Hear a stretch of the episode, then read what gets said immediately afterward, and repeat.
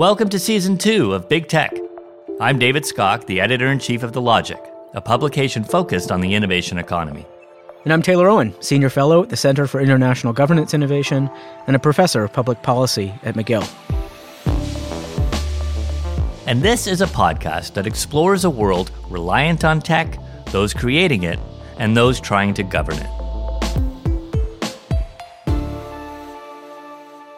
So, we started recording interviews for this season of Big Tech before the outbreak of COVID 19. And we'll be sharing all of those with you in the coming weeks. But we can't really talk about tech right now without talking about the coronavirus. Like every other facet of our lives, Taylor, the coronavirus has had wide ranging effects on our technologies and the way we use them, from the shift to telecommuting to the privacy concerns around contact tracing. And like everything, governments are also having to adapt right now as they struggle to fight the disinformation that threatens our democracies and indeed actually our public health. The stakes have been risen around this issue. There's a lot to unpack in this season of Big Tech. If you've listened to this podcast before, you know that fake news and disinformation aren't exactly new. Another round of highly anticipated tech hearings are underway in Washington. The leaders of Facebook and Twitter are testifying about how they're trying to stop the spread of misinformation on their platforms. But COVID 19 has brought about a wave of disinformation that is unprecedented, both in its scale I do think that the concern in terms of government messaging has to do with being able to cut through all of the foolishness online. That is a new level that MERS and SARS we are right. we are on a le- that to me is something that's a, a, a new level of difficulty. I, I, I, and its impact. They claim to have a holy potion that medical professionals are calling poison.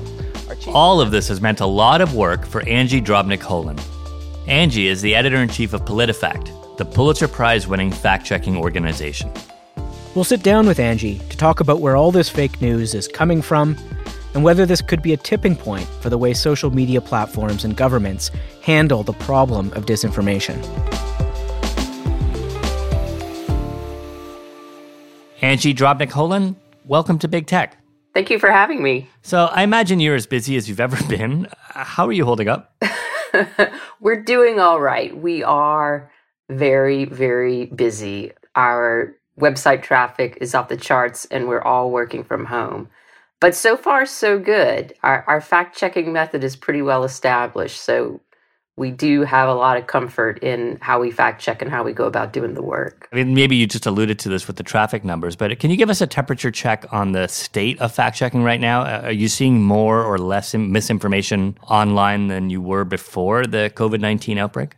We are definitely seeing more. It does follow a trend that we see whenever there is a high profile news event, and it can be national or it can be worldwide. We have seen a trend where there's an explosion of misinformation that follows. It's a very clear trend big news, followed by misinformation, followed by fact checking. And I mean, in previous moments where we've seen that kind of spike in misinformation. There's been there's been pretty wide spectrums of what we've seen, right? Everything from state-sponsored disinformation to hoaxes and financial opportunism around it.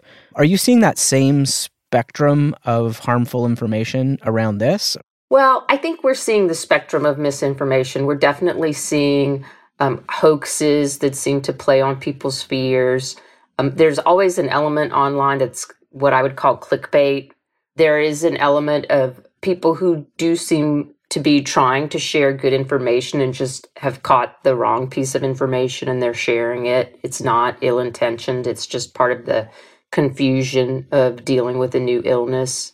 And then we also have the political layer on top of that. We've been fact checking President Donald Trump fairly regularly. He's been doing daily press briefings and there's a lot of false statements in those. It feels like there's some real persistent pieces of fully false information, right? Around like originating from a bat and the from a lab in China and are there some key things like that that are really circulating widely that you're concerned about? Well, I think the biggest category we've seen lately is false treatments. So people say that drinking bleach can cure you or drinking warm water now, drinking warm water won't hurt you, but drinking bleach will. So, and, and there's a range of kind of phony cures. We've also seen a lot of conspiracy theories about where the virus came from. And the truth is, we don't know where it came from, but scientists can say it does not look man made. It doesn't look like something that was created and deployed. Now, I'm not a scientist, but they say that these viruses have markers, and the scientists say this is something naturally occurring. Now, how it exactly came in contact with humans, we don't know, but it was not something that was engineered. That idea that we don't know seems to be sort of what makes this moment a bit idiosyncratic, and that there is just a ton we don't know, and our facts are evolving so regularly. Like I'm thinking even things of like wearing masks, right? Where the scientific community and the medical community seems to be, or was for a time, divided. And how, how do you treat that kind of content that sort of sits in this gray area? Um, it can't really be fact checked, or the fact checks change from moment to moment, right? Right. We are in this moment of what I would call informational flux where there's a lot of stuff we don't know. And I think that's why people have uh, turned to news so often and why TV is seeing higher ratings. We're seeing more hits because people want to know. And there's something of an information scarcity around this novel coronavirus. Um, for us, we pick claims to fact check that are often making extreme claims. So we can't say exactly where the virus came from, but we do feel confident that it was not engineered in a lab because it doesn't have those markers. So that's kind of the area where we stick as fact checkers. We try to pick claims that we feel there's certainty about. We say what we don't know. And sometimes the facts on the ground change, and then we come back and we do more reporting. And that's been our philosophy for years now, before coronavirus. And I think it still works now, even though it is a new situation. Scientists are still studying this. There is a lot we don't know. Angie, what drives people to make and disseminate this misinformation? Is it to make money? Is it to manipulate elections? I think there are multiple motivations. Uh, certainly, we see one group that is trying to make money, and it's just getting people to click on the phony information. I think we also saw in the last election that some of these are organized misinformation campaigns coming from foreign countries. Russia was the the big purveyor in 2016, but in recent times there's been some evidence that China is also involved in this. And then some of them are in the US, uh, domestic political advocates, like fans or detractors of Donald Trump, who are trying to put together some powerful um, emotional messaging to criticize him or motivate voters. And then finally, there's a category that is kind of the most baffling to me, which are people who just seem to get a kick out of fooling other people and they're just kind of trolling. And that's a very frustrating category of people because they don't really seem to have any other motivation than fooling people. And so I think they're going to be harder to um, dissuade. In, in terms of the foreign interference category, I've seen a fair amount of discussion about Russian interference right now, but also that potentially the Chinese government is using some of the same tactics that the Russian government did in the 2016 election. Are you seeing that as well? Well, it's hard for us to tell, to be honest. Usually we turn to academic researchers after the fact who give us better information than we can get on our own about where the messaging is coming from. Because we're fact checkers, we're focused on the content. I mean, we're interested in who's purveying messages, but a lot of times it's really hard to tell. Yeah, and you're looking at the output, right? Not yeah. necessarily the input and the network patterns of it. Exactly. We're looking at the output, whereas some of the academia can really look at, you know, internet traffic patterns and really see which campaigns are coordinated and which are not. One of the interesting things, though, that's happened since 2016, which that the academics have told us, and we can see for ourselves too, is that lots of Americans have picked up the tactics of misinformation and that kind of very negative messaging. So Americans are learning too. Yeah, we've done, run a big monitoring project in Canada and see that here too, right? It's third party groups, it's individuals, political campaigns, all using these same tactics because they because they work unfortunately right? Yeah and for us at politifact when we debunk things we have this standard methodology. We're basically tracking information back to see where it came from.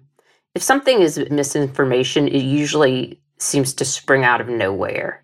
Um, there's not a lot of history to the piece of information until you find it being circulated on the internet with like a can you believe this? tag.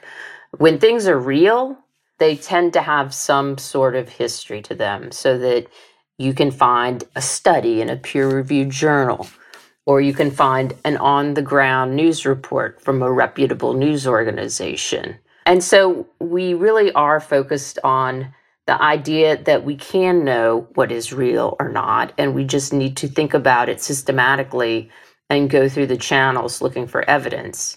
And then we can find it and say that's true, or we say there's no evidence for this, it's a conspiracy theory, it's false. So in some ways this is an epistemological problem. It's it's about how we determine and then signal what is true and false in society and how we how we come to know about the world. But but one of the real challenges here is that very often it's political figures that exist in this gray area. And particularly now, we're seeing disinformation flow from the top. Um, how do you as a journalist deal with that where it's the political figures themselves that are spreading the mis and disinformation? Oh, it's incredibly challenging. And I studied literature in the 1980s, so I'm I'm very familiar with these epistemological arguments that say the truth is subjective and relative. And, you know, I think that's fine for what I would describe as metaphysical questions. But in the realm of politics, things can be confirmed or debunked. And it's very seldom that I've been fact checking a political claim and come to the conclusion that, oh, it just depends on how you look at it. I mean, things can either be confirmed or debunked. And I've seen that over and over again. So whenever a politician says, oh, well, it's my opinion, I'm entitled to my own opinions, the facts are subjective, no, I would push back very, very hard against that. Mm. And that's what we're seeing now. I mean, I think with President Trump's press briefings, especially on the coronavirus, he's trying to create his own more positive reality about the state of the pandemic and his own administration's response to it. And I think that dynamic is what is so confounding and strange to deal with as journalists. So I, I want to transition a bit to the the platform's role in this. Um, you, you guys are part of Facebook's fact checking network. Can you give us a sense of how that's working now and how you evaluate that system at the moment? Yeah, it's a very interesting program because the way it grew was that after the 2016 election, some of us fact checkers around the world had connected into a network. We call it the International Fact Checking Network. And it's really just a way for us to share best practices and support each other in the work. But after the 2016 election, we wrote an open letter that we published on the internet to Facebook that basically said, You have a problem with misinformation on your platform, and we think we could help. And then Facebook, to frankly, to my surprise, took us up on that offer and started a what they call a third party fact checking program. Yeah, and there's been a lot of concerns about, I guess, the scale of it and whether it is matching the scale of the problem, discrete from the efforts of individual organizations. And I, I saw the other day that an Avaaz found that 40% of the content that they had identified that were flagged by the fact checking network were still up on the site. Do you think the resources that are needed to actually fact check a platform that has 2 billion pieces of content a day are there? And how, how do you come at that scale challenge here? That's really hard to tell because, I mean, it's a huge platform. And one thing that I have definitely learned as we've done this work the scale of the platform, how many users there are, the freedom that users have to post. So I, I can't really answer that question. And really, I think the only people who could answer it would be Facebook. And as I'm sure you know, they're pretty private about uh, absolutely their data and how they handle these things. Um, I can say, from our point of view, we are able to access and fact check misinformation at a level we we never had before. Because before this program, we would tell our readers, hey, if you see something on Facebook, email it to us and we'll be happy to fact check it. Well, now we're fact checking many more posts and putting out those fact checks. And when we started the program, the fact checks, they did okay traffic wise. I mean, we could see that people were clicking on them and, you know, they were just okay. But now, for whatever reason, there's some of the most popular fact checks on our site. So, from an impact point of view, from our metrics, from PolitiFact world, the program seems to be working well. I can't tell from Facebook's point of view how well it's working, or if, but you can see how like misinformation is more of a process to be managed. Like, I don't think we'll ever get to a day for any of the platforms when we're like, there are zero posts of misinformation on this platform, because I think there's some kind of human impulse to create this kind of content, whether it's for monetary gain or for trolling purposes or for a tall tale. So I think if we see improvement here, and I do think just the dynamics of the program, uh, there there is improvement. That satisfies me as a fact checker. Uh, so a few months ago, the company said it wouldn't take down political ads that contained misinformation. Now they're taking down misleading content fairly aggressively related to COVID 19. What do you think that means for content moderation after this pandemic is over? I am very intrigued and eager to see how this develops.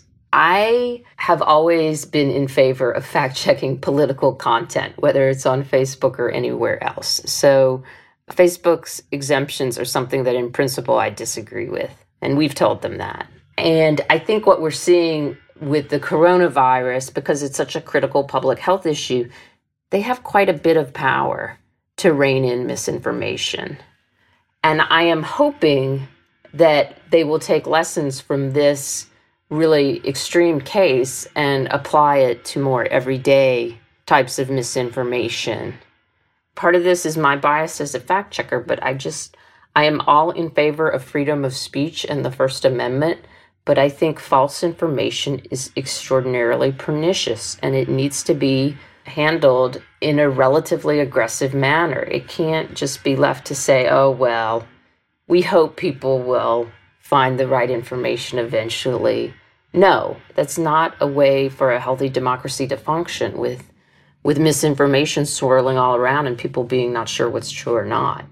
And part of the challenge of that misinformation swirling all around is how it it is incentivized. It seems to me there's not just a point of creation and point of distribution problem around this false information, but there's also a structural problem that sensational information is incentivized and certain types of engagement go viral on these platforms versus others. Um, we talked about the financial motivations behind digital advertising and micro targeting.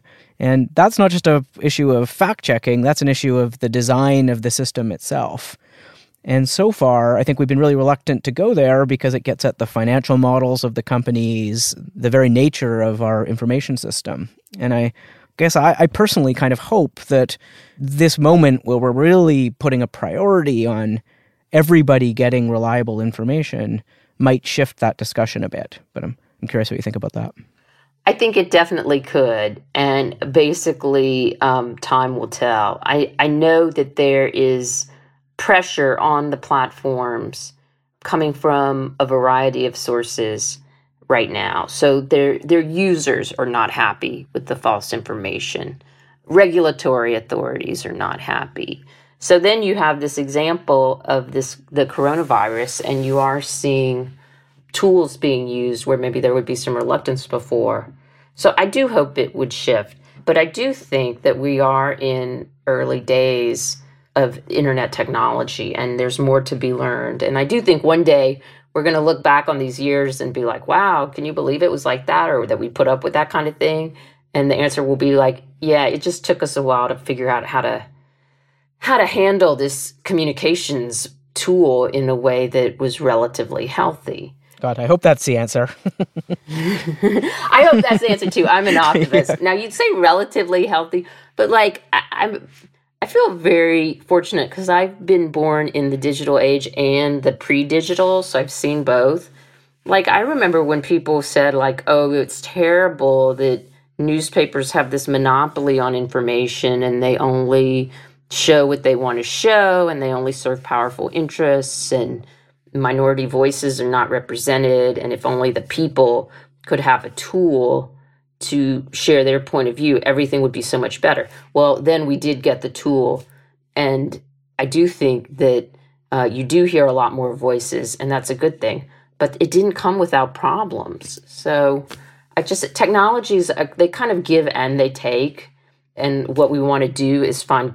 I think from an informational point of view, we want to find good ways to manage them.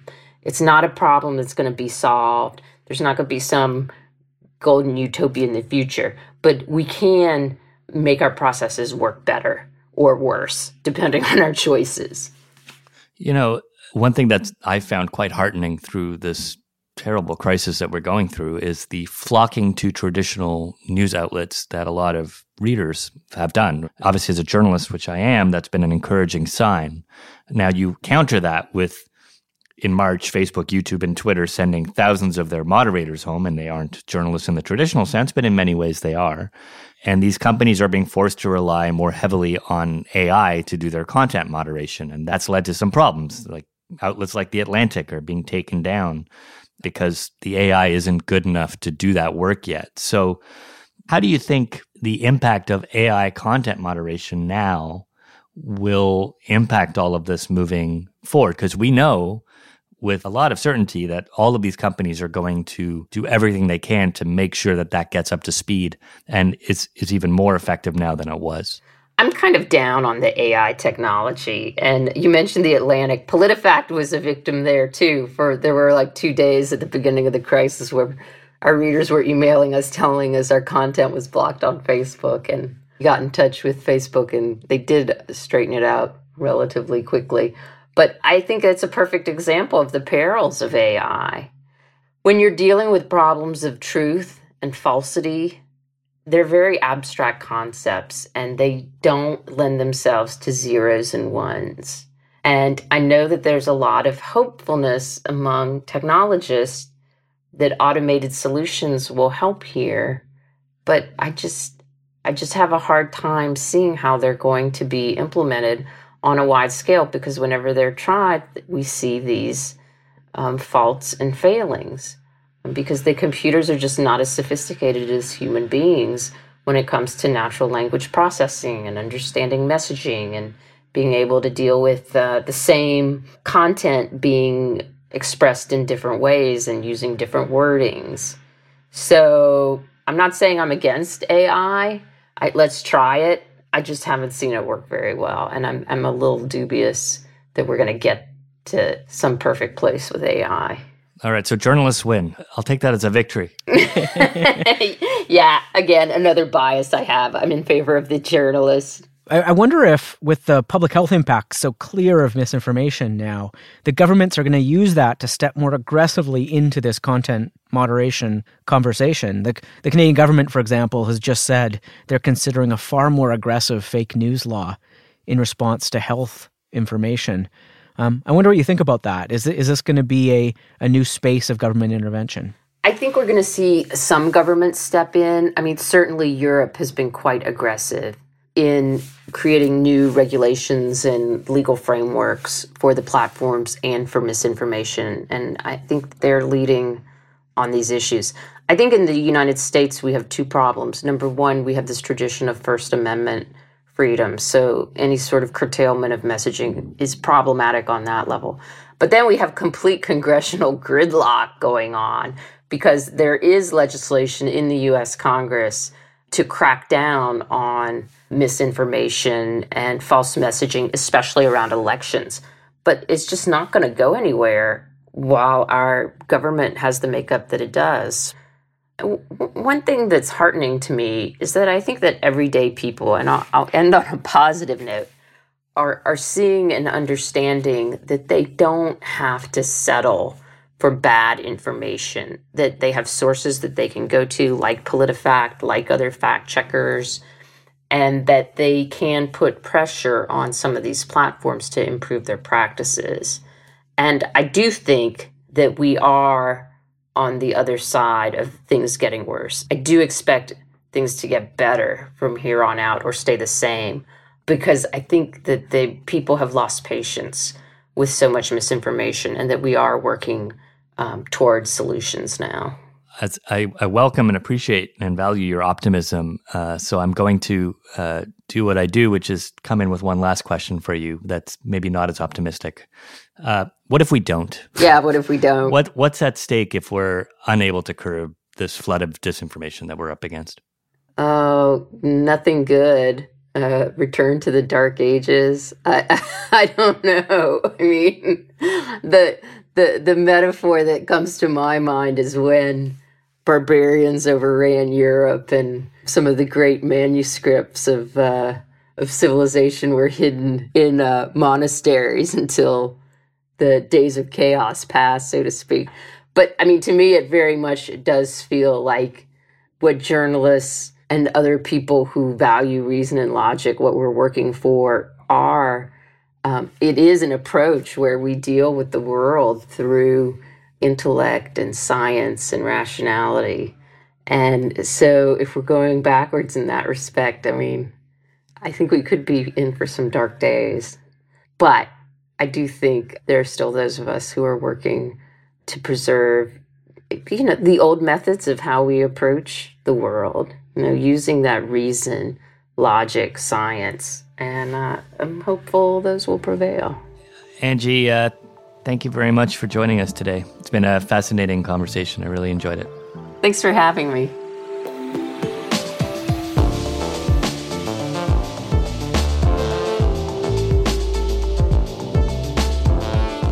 Big Tech is presented by the Center for International Governance Innovation and The Logic, and produced by Antica Productions.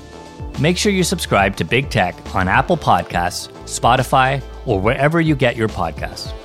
We release new episodes on Thursdays every other week.